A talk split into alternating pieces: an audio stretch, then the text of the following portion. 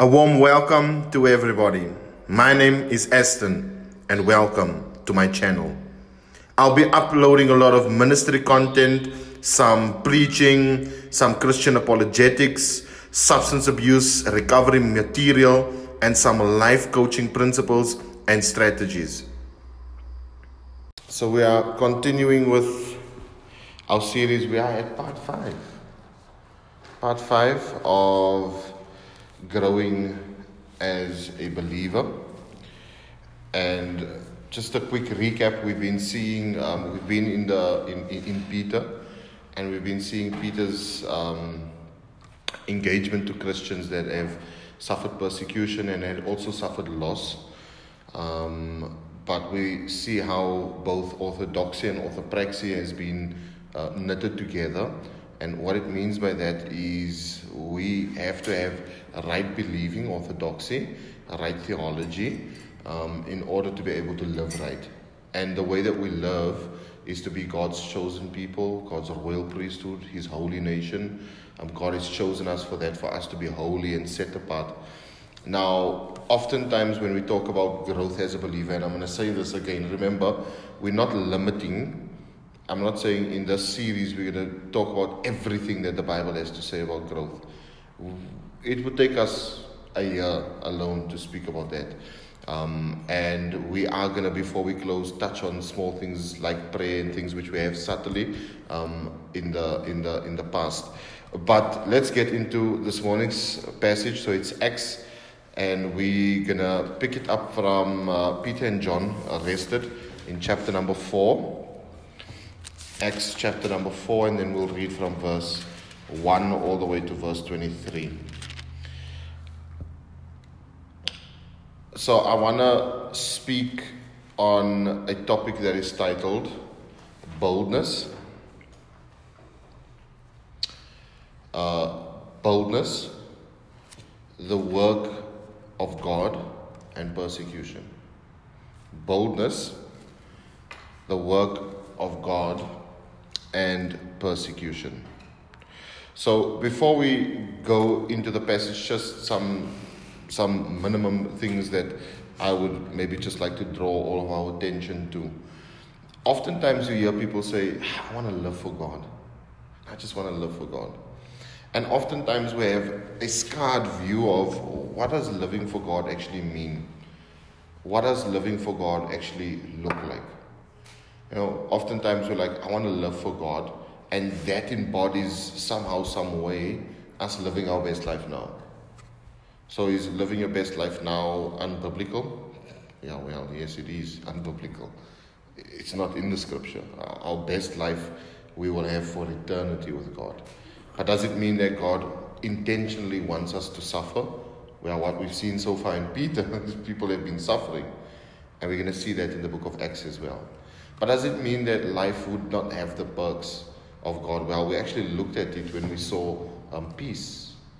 Um, we should pursue peace. So we have peace. Things can fall apart around us, but we can have peace. Something else I would also like to draw to your attention, Um, which we're going to be touching on slightly um, with regards to boldness and the work of God and persecution, is um, we are currently here in South Africa facing a global pandemic. Um, by now, each and every one of us that is here right now knows somebody that has passed away, either a family member, a close uh, a, a relative, a close friend, a family friend, someone you grew up with, someone you grew up with, mom, um, maybe somebody from the working environment. We all by now have, have had our hearts burdened with mourning. Um, but I want to draw your attention to something that was worse in the Bible. So like, there was something worse in the Bible? Well, it was persecution. Now, we know throughout historic records, particularly sixty A D, um, when persecution was breaking out. And I've mentioned it in uh, the Great Commission um, sermon, which is on my, my, my podcast channel. where we actually see how Christians were, their, their, their bodies, their, their, their flesh was ripped off and stitched together. Their bodies was taken and put on poles and lit up to light up the streets. They were boiled alive in masses. This is what historic records teach us. So it's not, it wasn't even a thing of, hey, did you catch a virus? It was, hey, are you a Christian? Now, here's the thing is, what causes people to have such great boldness? Even in the midst of persecution. And is that persecution the works of God? Well, remember what Jesus says. Not everybody is going to be willing to accept us. And we will be persecuted, more so to his disciples. And I, as I've mentioned previously, like where we are in our lives now, in our country, in our community, we don't have that type of persecution against the church. But listen to me here, it doesn't mean you aren't persecuted. Come and give you an example. Let's say you choose not to live like the world does. And you have to be at, uh, it's the work function, the Christmas function, and everybody's living the way that they would. Somebody will probably make a mention. Um, hey, Topi, do you want something to drink? No, I, you know, I don't drink. Yeah, it's most holier than thou. That's persecution, bruh. That's, that's pers- we still have persecution subtly in our lives today. Maybe your cousins don't want you to come on the family holiday because you might spoil their sinful vibe. And you're a vibe killer. Because why? You are holier than thou. You are set apart. You are chosen. You are called. We will still be persecuted for our faith. But some of the things with regards to boldness is, in spite of us being persecuted for our faith, we need to be bold. We need to be bold about the work of God in and through our lives, even though we are persecuted. So on that mindset, on that note, let's go and let's dive into the passage. Um, this is just after um, Peter's... Um, sermon preaching in Solomon's colonnade. Um, so he's here and he's at this temple like and he, he's preached. And here we pick it up in chapter four from verse one. While they were speaking to the people, the priests, the captain of the temple police, the Sadducees and the Sadducees confronted them. So here's Peter and here's John. And they're preaching. They, they're preaching. There's this large masses that is gathered around them. How do we know? Well, because we actually see that in chapter number two and in chapter number three. Well, in chapter number two and then later on also in uh, chapter number two, the time of Pentecost, and then later on in chapter number four as well, and on throughout. These, this outbreak from the time of Pentecost where the church actually starts. Because prior to Pentecost, there isn't a church of Christ.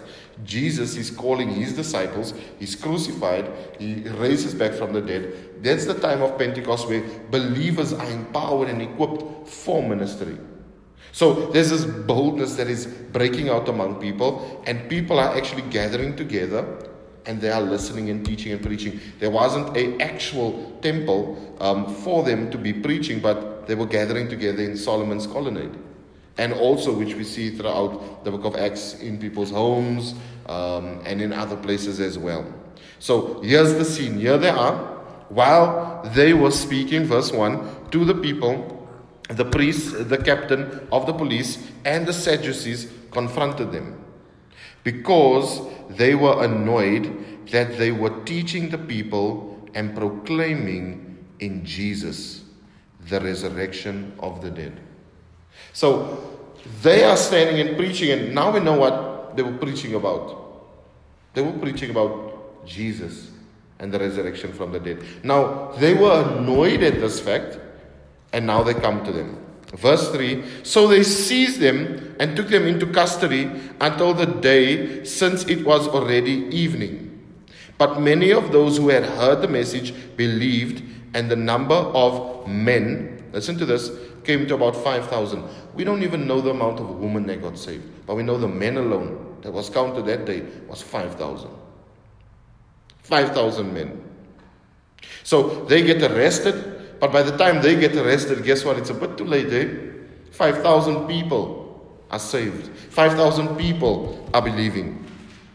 Verse five. The next day, the rulers, elders, and the scribes assembled in Jerusalem with Ananias, with, with, with uh, sorry, with Annas, the high priest, uh, Caiaphas, John, Alexander, and all the members of the high priestly family. So here the whole priestly family is gotten together. Uh, verse seven, after they had Peter and John stand before them, they began to question them. By what power or in what name have you done this? So these people want to know. So it's it's actually not the issue what is happening. The issue is that it's been done in the name of Jesus. And at this point in time, uh, Peter has already healed somebody. Uh, in chapter number three, the healing of the lame man. So the news is breaking out that these, these large crowds are gathering together. And more so, it is evident that somebody that's life was in a lame state has now been healed through their teaching and preaching. Now, and this is the individual that's, that's at the gates, and it's a poor guy, and he gets healed. So now the issue is not, are you living a life of what belief you have? The issue is this, Christianity. Now, the funny thing is, we don't see really a persecution because people believe in Buddha, do we? Think about it. We don't see a persecution because people believe in uh, Allah. We don't see a persecution because people believe in Krishna. In actual fact, people don't care what you believe in. But people have an issue when you believe in Jesus. People question. You can build a monument and put a little figure in that monument and worship that figure. And people in your work environment will be okay. Oh no, he, he just worships that little that little figure in that monument. But when it comes to Jesus, it's like, how can you believe in someone you haven't seen? There's always persecution around the Christian faith. And I'll give you the answer as to why. Well, because it's the true faith. And obviously, the devil would want to hinder people from coming to the knowledge of Christ. But here in the book of Acts, we're going to see now the boldness and the work of God in Peter's life. So they want to know, um, the high priestly family, they want to know, in, in what God's name have you performed these miracles? And here it comes, verse eight. Then Peter was filled with the Holy Spirit and said to them, rulers of the people and elders, if we are being examined today about good deeds done to, the, to a disabled man, by what means he was healed, let it be known to all the people, to all of you and to all the people of Israel, that by the name of Jesus Christ of Nazareth. So let's pause there. He he, he goes straight into it. Listen, let's let's let's he, he's like, let me clear the air for you. It's in Jesus' name. And, and in case there was a confusion behind who is Jesus, listen to this, whom you crucified and who God raised from the dead. So they had thought they put an end to this movement, this Jesus movement. The disciples were there. Jesus was healing uh, people. Jesus was preaching. Jesus is persecuted. He's crucified, raises from the dead. God raises him from the dead. And now a revival breaks out. Now Pentecost breaks out. Now thousands of people are being saved. To a degree that these people are coming together, selling their things and distributing it evenly among them. There's, there's this new rule and reign. God's chosen is starting to manifest. God's rule and reign among people is starting to manifest. God's love and compassion towards people and God's call of repentance for ju- because of his judgment is being out, is being poured out through the teaching and through the preaching. Now, obviously, these religious elect, these high priests, obviously by now, they thought that they put an end to it when they murdered Jesus. Now, surely, the crucifixion of Jesus should for them have been the end of this movement, but it was only the beginning. Because now, larger groups, it takes me back and it makes me think about what Jesus says to his disciples. Even greater things than this shall he do in my name. Now, think about it. Jesus feeds the five thousand. The five thousand leave Jesus, and Jesus is left with a certain bracket of people, and it's not five thousand. Now, after the resurrection, through the teaching and the preaching of the disciples, keep in mind, we have Peter here. Peter was the one that denied Jesus three times, until he physically saw the resurrected Jesus, and physically saw and touched the wounds in Jesus' hands. Seeing Jesus in the flesh, now he's getting a boldness. Now it's not like, wait a minute, there's a persecution breaking out. They killed the man that we were following. The man that we were following raised back from the dead. They saw him, they touched him, he empowered them at the time of Pentecost. They seen the resurrected Jesus. Now they are teaching and preaching with great boldness in that name and healing people, the sign and the seal of their apostleship. That's what Jesus promised to them. Go ye into all the nations, teach and preach, heal the sick. They're healing the sick. And this religious elite want to know, what power is it that you have the ability to do that? And he's like, look, let's, let's clear the air. Remember Jesus that you crucified and God raised back from the dead? Yeah, him.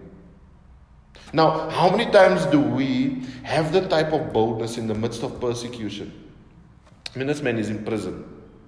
By now, he's been brought before the religious elite, and he has an opportunity to say, like, in the name of anybody or anything, and they would release him.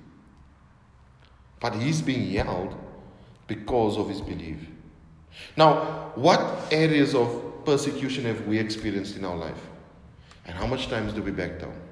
Now, here comes the thing. It might not even be a physical conversation that we have with people, but maybe in a group of friends. And you know that the things that is being said is not right. You know that what they want to do is not right. Do we succumb to the pressure of the people around us? Or do we make it known that it's because of Jesus Christ that was crucified and raised back from the life, that we have a new life in him, that lives can be transformed? Because yes, yeah, they're being brought to the questioning stand in the court of law. For what? For somebody's life that changed. It's like, you, the man, the man is healed now. Through the name of the man that you killed and God raised back to life. That man healed this man that you can see. What, what is the issue with the fact that a crippled man, a lame man, is now made whole? Let us read on. Then Peter was filled with the Holy Spirit and said, "Rulers of the people of the people and elders, if we are being examined today about a good deed done to a disabled man, by what means he was healed, let it be known to all of you and all the people of Israel that by the name of Jesus Christ of Nazareth, whom you crucified and who God raised from the dead, by him this man is standing here before you, healthy." Now, That that should have been enough, like, that, that that's enough now, okay, we, we know it. But here we see the boldness of Peter. It's not just, he wants to make sure that he does a good exposition of who Jesus is. And here he bursts out into the sermon. This, verse eleven, "This Jesus is the stone rejected by you builders, which has become the cornerstone. There is salvation in no one else, for no other name under heaven given to people by which we must be saved." And here he tells them, there's, there's, there's salvation in no other name. Remember the man that you rejected? He became the chief cornerstone. What you rejected, the entire building is standing upon now. Whom you crucified and God raised from the dead, we are able to perform this power, these miracles. Verse thirteen, "When they observed the boldness of Peter and John and realized," now here it comes, "they were uneducated and untrained men." Now, let, let's think about it. And let me share a story. So I had the opportunity of chatting with somebody a while back. And um, I was speaking of people that we've had the opportunity of sending to the Bible college. And this is the person's response. Is like, um, like, can they earn a living from that? Now, this is the, the perception that people have. Like, if I have to study to become a doctor, People will probably celebrate me. How about a lawyer? Her family would be so proud. Hey? Or I'm not just a mechanic. I'm a Mercedes mechanic. Family would be proud. But what about I want to study the Bible? We who have the knowledge of God, the wisdom of God, are seen to the world as uneducated. Uneducated and normal men. People don't see us as educated people. People don't want to have a, a lengthy conversation with us. Now, here comes the thing. Those very same people draw themselves Sundays to church. They flock the church. They sit the church full, claiming to be God, to be uh, Christians, to be saved. But here comes the thing. How are you Christian and how are you saved without theology? It's impossible for somebody to make a rational decision. Because think about it. Here's Jesus. So let, let me let me let me present the gospel to you. There was a Jewish man, okay? And this Jewish man died on the cross over two thousand years ago, raised from the dead. He, he, he wants you to follow him because he gives you grace. He actually chooses you, so your ability to follow him um, is from him choosing you. He died, he rose back from the dead, and he wants you to deny everything that you want of life and follow him. You'd probably laugh. A reasonable, sensible person would probably laugh. Are you serious? Some Jewish dead guy over two thousand years ago wants me to deny myself, sell my belongings, give it to the poor? Are you, are you, are you serious? And they will probably look at me like um, I ate spicy mushrooms for breakfast and I'm hallucinating. Normal, uneducated, untrained men. But they realize something. That normal, that untrained men had a great boldness. Now, not only did they have a great boldness, but there was evidence of the work of God. How and why? There was a lame man that is made whole. There's, before the witness of everybody, life transformation. Now, that is one of the pinnacles of our Christian faith that cannot be denied. And that is why when we talk about, about growth as a believer, we talk about life transformation. We talk about, about uh, untrained. We talk about uneducated men having a boldness. Now, let me use this example. So I, for, for me, most of what my achievements was, was after I got born again. I didn't succeed in school. I didn't succeed in business. I didn't succeed in other aspects in my life. But there's one area that I succeeded in and it had nothing to do with me, but it had everything to do with the work of God. I'm an untrained and uneducated man. But when people, if somebody ought to come to the church and they would say, oh no, you know, that pastor's actually, uh, I would like the way he preaches. And my desire, my intent is never for people to leave there with that perception like, oh wow, the pastor preaches so good. People should see how is God glorified and honored in the preaching and the teaching of the Bible. What have you learned about the Bible? But it doesn't change the fact that people look at ministers and preachers as men of great boldness. The world might see us as uneducated and untrained, but we have a great boldness. And we know from what Paul teaches Timothy that we have to be approved by God. We have to be trained by God to use his word in the world that we are living in now. But here they are. Their boldness is being seen. Peter and John's boldness is being seen. Um, they realized that they were uneducated and untrained men. They were amazed and recognized that they, and here it comes, had been with Jesus. Come on now. When you are with Jesus, people will see it. People will recognize it. When you walk and live your life with Jesus, people will recognize it. He was just an addict, but now he's a disciple. He was, he was, he was just a thief. He was just a sinner, but now he's a saint. When you've been with Jesus, and here comes the thing, these people are upset. They are questioning them for using the name of Jesus. But they can't deny the fact that the power and the authority and the boldness of Peter and John It's because they were with Jesus. They can recognize and see that the, there's a lame man that was healed. Why? Because of Jesus' name. The people that healed the lame man that is teaching and preaching in Solomon's uh, colonnade, they've been with Jesus. Now, here comes the thing. If, some, if you walk through the door and you spend time with people, is there somehow and somewhere that people will recognize you saved? How about this? If Topi goes on the weekend to uh, be with his family and he's walking around the streets of Clement, is there something different with him other than he looks good? He's got a skinny jeans on and kicken babosas, one of those sharp shoes with the tassels. Other than him looking good, does people, can people say Topi's been with Jesus? Untrained, uneducated, but his life has changed. They can be amazed at the transformation power and the work of the name of Jesus in your life that they can't deny.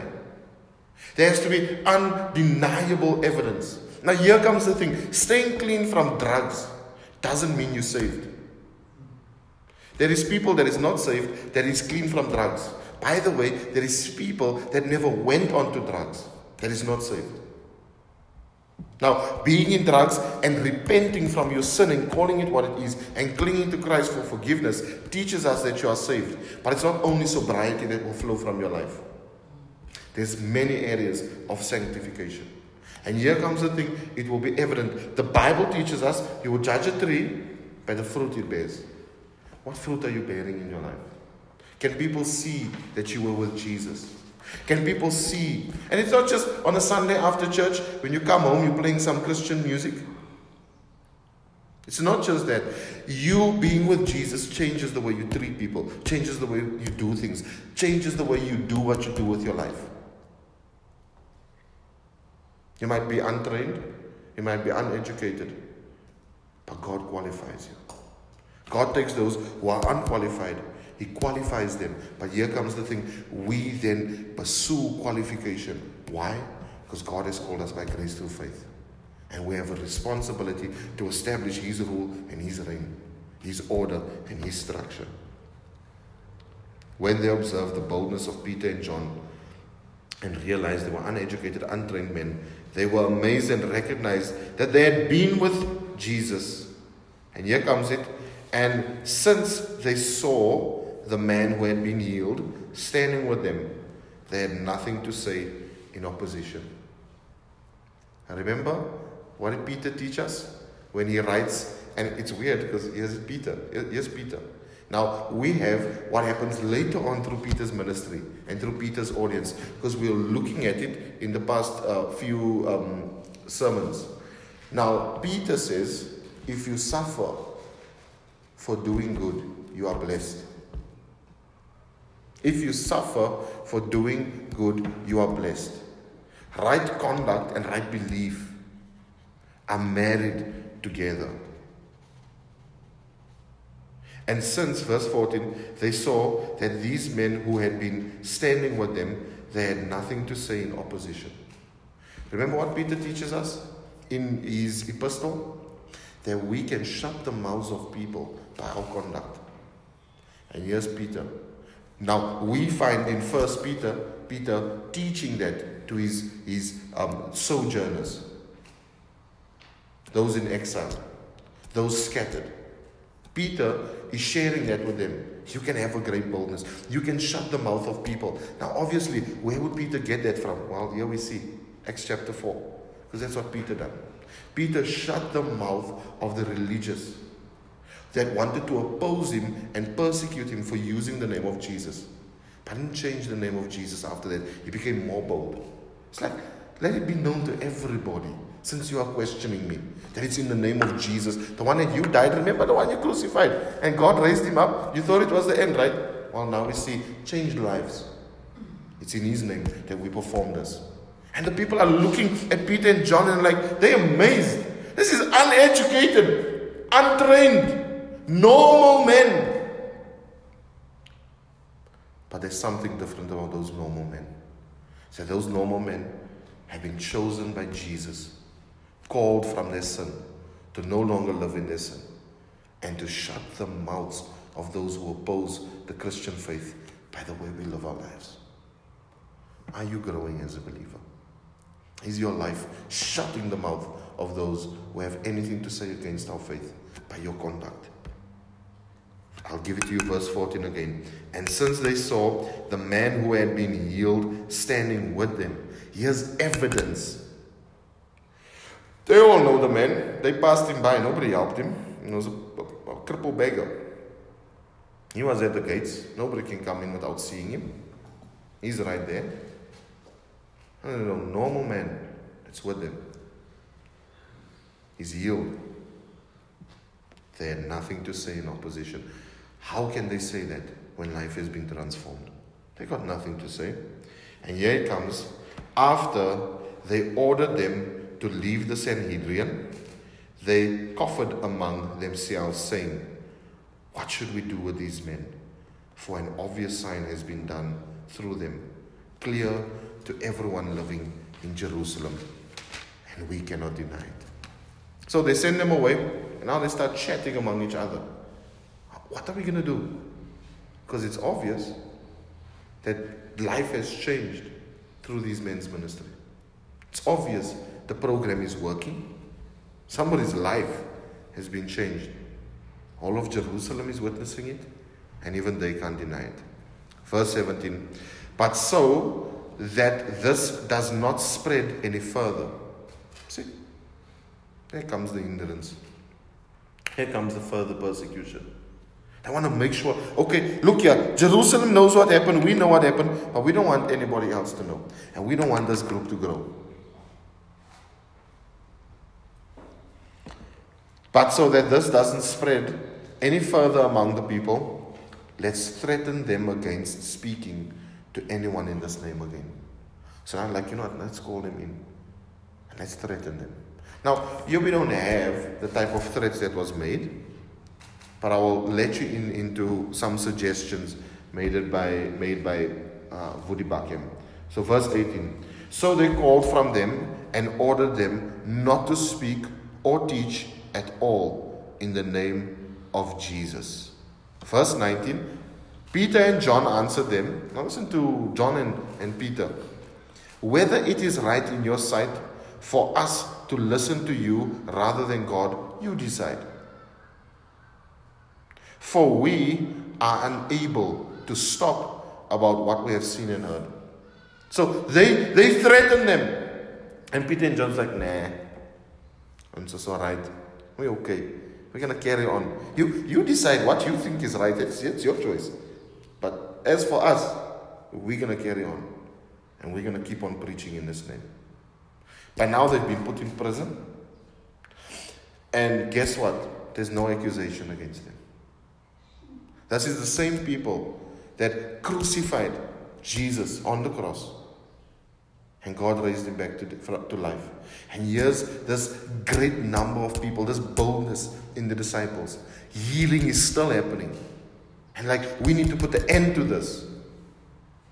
We see boldness. We see persecution. And we see the work of God as a layman being changed. They are, they are called before the Sanhedrin. And we see their boldness. Now, would you be willing to be bold? Now, here comes the thing. We can't even be bold over the little things. Imagine being persecuted for your faith. Listen, we get, life presents us things that takes us more away from God than takes us to God. And we go with those things. Why do we think we'll be able to have this? If somebody threatens you, the government says now, the churches can never open again, or else we're going to lock you up. What are you going to do? I'll tell you what I would do. I would look at these examples of our fathers in the faith. I would look at their boldness. And I'll tell the government, well, you decide. But as for me, I won't. And here comes the thing. Verse twenty-one. After threatening them further. Now they threaten them, threaten them even further. Like, no, no, no, no, no. Now we have this.